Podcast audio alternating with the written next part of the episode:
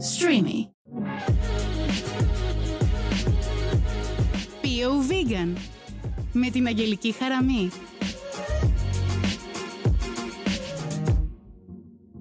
Καλησπέρα σας. Θα ήθελα να σας καλωσορίσω στο podcast μου, το οποίο ονομάζεται Bio Vegan. Είμαι η Αγγελική Χαραμή. Θέλω να σας πω 2-3 λόγια για μένα. Γεννήθηκα στην Ελιά Λακωνίας, μεγάλωσα στην Αθήνα μετά τα 10 μου χρόνια. Ασχολήθηκα με τη μαγειρική στα 22 μου. Ο βιγκανισμός άρχισε να μπαίνει στη ζωή μου όταν ήμουν 26 χρονών και αποφάσισα να κάνω μια στροφή στην καριέρα μου στην κουζίνα. Στα 28 έγινα ολοκληρωτικά vegan. Τα τελευταία χρόνια δουλεύω ως vegan chef και τα τελευταία 2 είμαι στο Κουκούμι, το μοναδικό vegan ξενοδοχείο στην Ελλάδα. Είμαι η εξίσου της chef. Επειδή κατά καιρούς πάρα πολλοί ενδιαφέρονται και θέλουν να γίνουν vegan, η πιο συχνή ερώτηση που ακούμε είναι το τι είναι ο βιγκανισμός και τι είναι αυτό που εκπροσωπεί. Και μέσα σε όλη αυτή την ατμόσφαιρα υπάρχει μια σύγχυση εδώ και δεκαετίες για το τι είναι αυτός ο ορισμός. Οι περισσότεροι πιστεύουν πως ο βιγκανισμός ή η ολική χορτοφαγία είναι η ολοκληρωτική αποχή από το κρέας, από τα ψάρια, από τα μαλάκια και όλα τα ζωικά. Το ότι κάποιος, ας πούμε, δεν τρώει ζώα ή ζωικά παράγωγα δεν σημαίνει πως είναι vegan. Υπάρχουν αρκετές κατηγορίες που χωρίζονται. Υπάρχουν, ας πούμε, οι pescatarian, οι οποίοι τρώνε τα πάντα εκτός από κρέας, όπως και ψάρι. Υπάρχουν μετά οι vegetarian, οι οποίοι δεν τρώνε τίποτα ζωικό, ούτε ψάρια, ούτε κρέατα. Τρώνε όμως τα παράγωγά τους. Υπάρχουν οι vegan, οι οποίοι δεν τρώνε κανένα παράγωγο, ούτε οτιδήποτε ζωικό. Και υπάρχουν και οι ομοφάγοι, που είναι μια πιο ιδιαίτερη κατηγορία και έχει αρχίσει να αυξάνονται το τελευταίο διάστημα, που δεν θέλουν στην τροφή τους καμία επεξεργασία.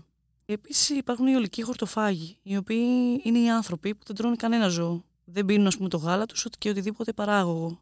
Η ολική χορτοφαγία προσφέρει αρκετά πλεονεκτήματα, ειδικά στην υγεία. Ειδικά για το χαμηλότερο κίνδυνο για την καρδιακή νόσο, για την παχυσαρκία, για διαβήτη και άλλα.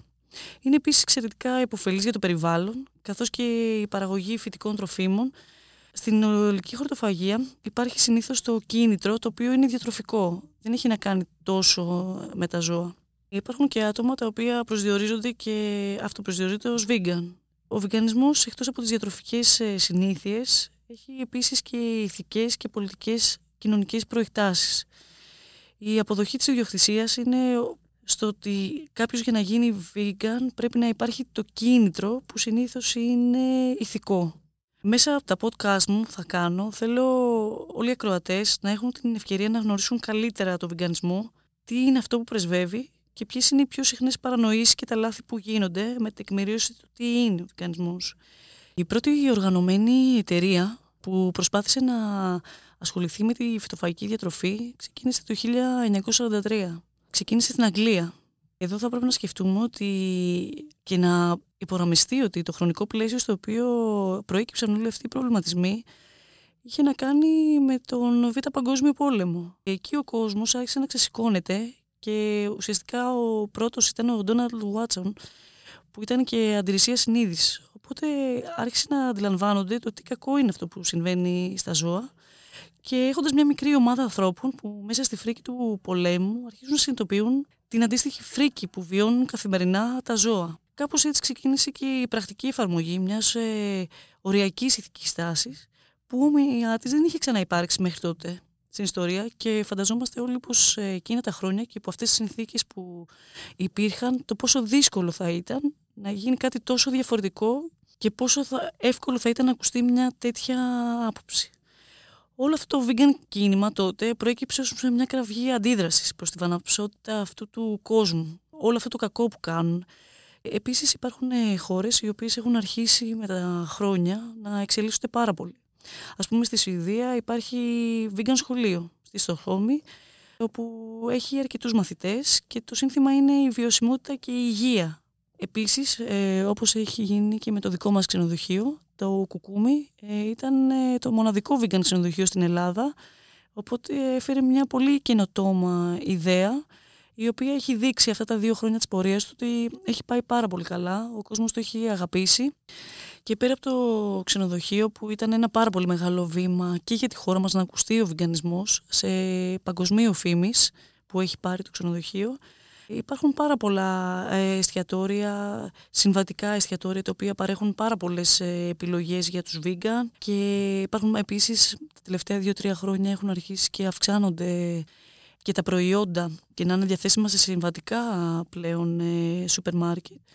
Αυτό είναι πάρα πολύ θετικό, γιατί βλέπουμε ότι όσο περνάει ο καιρός ο βιγκανισμός κερδίζει έδαφος. Επίσης βλέπουμε ότι όλο και περισσότεροι άνθρωποι αποφασίζουν να αφήσουν πίσω τους το κρέας, αλλά και οποιοδήποτε ζωικό προϊόν, και να ακολουθήσουν μια πιο vegan διατροφή. Σίγουρα το vegan ζήτημα αποτελεί μεγάλη κουβέντα για το τι είναι, και αρκετοί θεωρώ ότι το έχουν παρεξηγήσει. Η vegan διατροφή, όπως και να έχει, αποτελεί όντως μία από τις πιο υγιεινές διατροφές που μπορεί να ακολουθήσει ένα άτομο, αρκεί να την ακολουθεί σωστά και να είναι ισορροπημένη.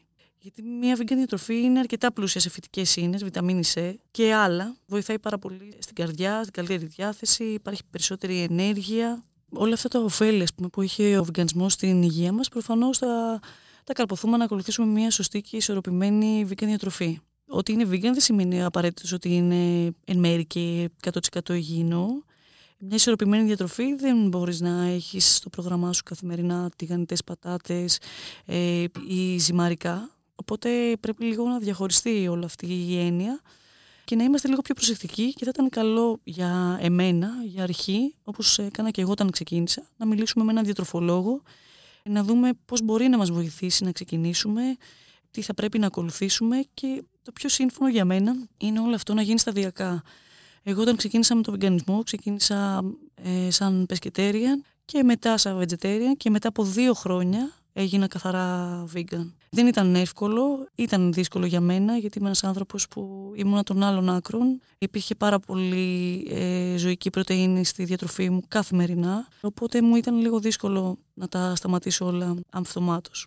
Εκτός αυτού υπάρχουν ο πιθανός κίνδυνος έλλειψης ορισμένων θρεπτικών στατικών, για παράδειγμα που είναι και το πιο γνωστό, η βιταμίνη 12. Διότι η πρωτεΐνη από την άλλη μεριά είναι δύσκολο να αποτελέσει πρόβλημα αν φροντίζεται και λαμβάνεται φυτική πρωτεΐνη από πολλές διαφορετικές πηγές. Όπως επίσης ένα ακόμα πιθανό πρόβλημα για κάποιον που είναι vegan είναι η βιταμίνη D, η οποία όμως αντικειμενικά μπορεί να αποτελέσει πρόβλημα ακόμα και για τους πανφάγους, καθώς αυτή η βιταμίνη συνδέεται μέσω έκτασης του ηλίου. Πάντως η βιταμίνη D βρίσκεται στα γάλατα ξηρών καρπών, όπως το γάλα αμυγδάλου ιδιαίτερα, τα οποία είναι εύκολο να το βρούμε σε όλα τα σούπερ μάρκετ πλέον. Επίσης σε κάποια podcast μπορούμε να δούμε πώς μπορούμε να ανεβάσουμε και σταϊκές, να κάνουμε ίδιοι χειροποίητα γάλατα, τα οποία αυτά θα βοηθήσουν ακόμα περισσότερο και δεν θα έχουν χάσει καθόλου την πρωτεΐνη τους, ούτε θα περιέχουν συντηρητικά. Επίσης και ένα τελευταίο πιθανό πρόβλημα για κάποιον που ακολουθεί μία απρόσεχτη όμως vegan διατροφή είναι το omega-3, που γνωρίζουμε ότι το παίρνουμε και η συγκέντρωση αυτή γίνεται συνήθως στα ψάρια, όπως είναι ας πούμε ο σολομός ή η σαρδέλα. Υπάρχουν όμως πάρα πολλές φυτικές εναλλακτικές που μπορεί να βρει ο άνθρωπος πλέον παντού, ειδικά στους σπόρους, όπως είναι ο κολοκυθόσπορος, λανόσπορος, κάποιους ξύρους καρπούς και αρκετά προϊόντα τα οποία δεν θα υπάρχει καμία έλλειψη και μπορεί να τη βρει οποιοδήποτε παντού. Θεωρώ ότι με μία προσοχή και ένα σωστό πρόγραμμα μπορεί να είναι κάποιος 100% υγιής, και αυτό μπορώ να το επιβεβαιώσω και εγώ λόγω της κατάστασής μου και από τις εξετάσεις και όλα αυτά που έχω κάνει όλα αυτά τα χρόνια, και έχω δει πόσο υψηλά είναι όλα. Παρόλο που έχω ένα μικρό θέμα υγείας, με το βιγκανισμό με βοήθησε πάρα πολύ να είναι όλα σε υψηλό επίπεδο, γιατί προσπαθώ πάντα να κάνω μια ισορροπημένη διατροφή πέρα από το να αθλούμε, για να είναι όλα σωστά, διότι σαν vegan υπάρχουν κάποιες λήψεις που δεν μπορούμε να πάρουμε αν ήμασταν πανφάγοι. Επίσης υπάρχουν πάρα πολλοί οι οποίοι πιστεύουν ότι ο vegan τρόπος ζωής είναι πολύ ακριβώς για το μέσο άνθρωπο. Η αλήθεια είναι πως υπάρχουν αρκετά υψηλές τιμές στα σούπερ μάρκετ, ας πούμε, που έχουν κάποια vegan προϊόντα. Βέβαια, με τον καιρό βλέπουμε ότι επειδή υπάρχει πάρα πολλή ζήτηση, αρχίζει και υπάρχει πολύ μεγάλη ποικιλία.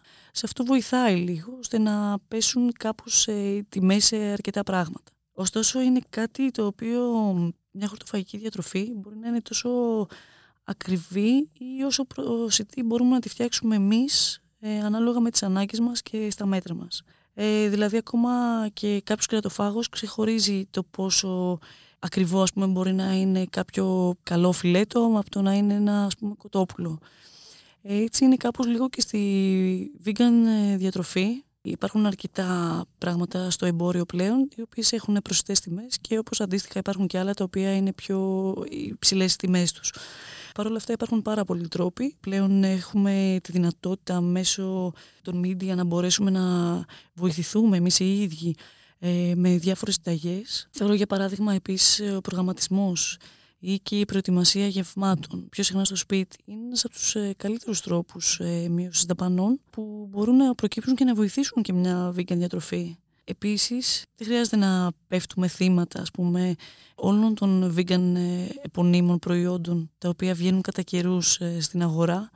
Υπάρχουν πάρα πολλά. Αν κάτσετε και ψάξετε, και για μένα ήταν μεγάλη έκπληξη, κάτσετε να ψάξετε να δείτε στο εμπόριο όλα αυτά τα προϊόντα τα οποία έχει, τα οποία δεν ξέραμε ούτε εμείς ότι είναι vegan, ούτε έχουν την πιστοποίηση, τα οποία οι τιμές τους είναι πάρα πολύ χαμηλές και πάρα πολύ καλές. Πράγματα τα οποία τα χρησιμοποιούσαμε στην καθημερινή μας ζωή και εν μέρει δεν γνωρίζαμε ότι είναι vegan. Επειδή υπάρχουν πάρα πολλοί άνθρωποι που σκέφτονται να προσεγγίσουν το βιγκανισμό, υπήρξε και εγώ ένας άνθρωπος από αυτούς. Μου ήταν δύσκολο στο να ανταπεξέλθω και ότι θα χάσω όλες αυτές τις γεύσεις τις οποίες μεγαλώσαμε. Και νομίζω ότι είναι ένα βασικό στοιχείο το οποίο το σκέφτονται πάρα πολλοί άνθρωποι όταν είναι στην περίοδο της μετάβασης ή όταν θέλουν να κάνουν αυτή τη μετάβαση. Και εκεί που τρώνε, ας πούμε, ζωικά, το να θέλουν να πάνε να γίνουν vegan. Οπότε και εμένα με βοήθησε ο σταθερός δρόμος, να το ψάξω σιγά σιγά μόνη μου, να σκεφτώ τι είναι αυτό που θέλω να κάνω, τι μπορώ να ακολουθήσω, και μέσα στη δουλειά μου προσπάθησα να το μεταφέρω αυτό και να προσπαθήσω να κάνω πολλά φαγητά, τα οποία είναι, ας πούμε, απλά λαχανικά, να μου θυμίσουν γεύσεις από την παιδική μου ηλικία, για να μπορέσω και να ανταπεξέλθω περισσότερο και να μου είναι πιο εύκολο να το πάρω απόφαση. Νομίζω ότι όσοι μπαίνουν σε αυτή τη διαδικασία, το πρώτο διάστημα είναι το δύσκολο. Μετά θεωρώ ότι είναι το πιο εύκολο πράγμα και με στεναχωρεί κιόλας πλέον το ότι δεν το έκανα νωρίτερα. Παρ' όλα αυτά θεωρώ ότι ποτέ δεν είναι αργά για κανέναν. Η χορτοφαγική διατροφή πλέον δεν είναι δίαιτα. Ούτε πρέπει να νιώθει κάπως ότι στερείται κάτι. Πρέπει να μπορεί να απολαμβάνει κάθε του γεύμα και να μην στερείται τίποτα. Μπορεί να φάει ακριβώς όπως έτρωγε πριν, χωρίς να σκέφτεται ότι έχει συμβάλει σε οτιδήποτε αρνητικό και σε οποιαδήποτε κακοποίηση. Επίσης, δεν υπάρχει λόγος να γίνει κάποιος χορτοφάγος, όπως ήταν και για μένα. Πώς να ξεκινήσεις πολύ σταδιακά, να είσαι σίγουρος για αυτό που κάνεις και να το θέλεις. Επίσης, ήθελα να πω ότι σήμερα σε όσους ακούνε το σημερινό podcast, επειδή φαντάζομαι ότι θα δημιουργήθηκαν επιπλέον ερωτήσεις, μπορείτε να βρείτε αρκετές πληροφορίες για το βιγκανισμό στο διαδίκτυο, αλλά και φυσικά να συνεχίσετε να παρακολουθείτε το podcast μου, γιατί είμαι σίγουρη και θεωρώ ότι έχουμε πάρα πολλά ακόμη πράγματα να συζητήσουμε πάνω στο βιγκανισμό και τη στάση του που συνοδεύει στη ζωή μας. Αυτό το podcast φιλοξενείται στην πλατφόρμα Streamy. Φαντάζομαι ότι θα δημιουργήθηκαν επιπλέον ερωτήσεις μέσα από το podcast που κάναμε. Οπότε για την ώρα θα σας χαιρετήσω. Τα λέμε στο επόμενο Bio Vegan. Σας ευχαριστώ πάρα πολύ. Καλή συνέχεια.